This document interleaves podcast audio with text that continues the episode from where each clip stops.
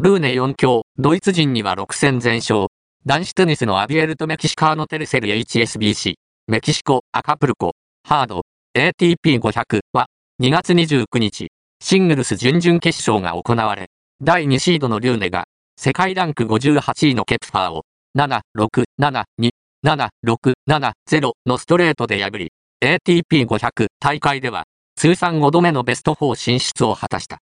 なお、ルーネは、これまでドイツ人に敗れておらず、これで6戦全勝とした。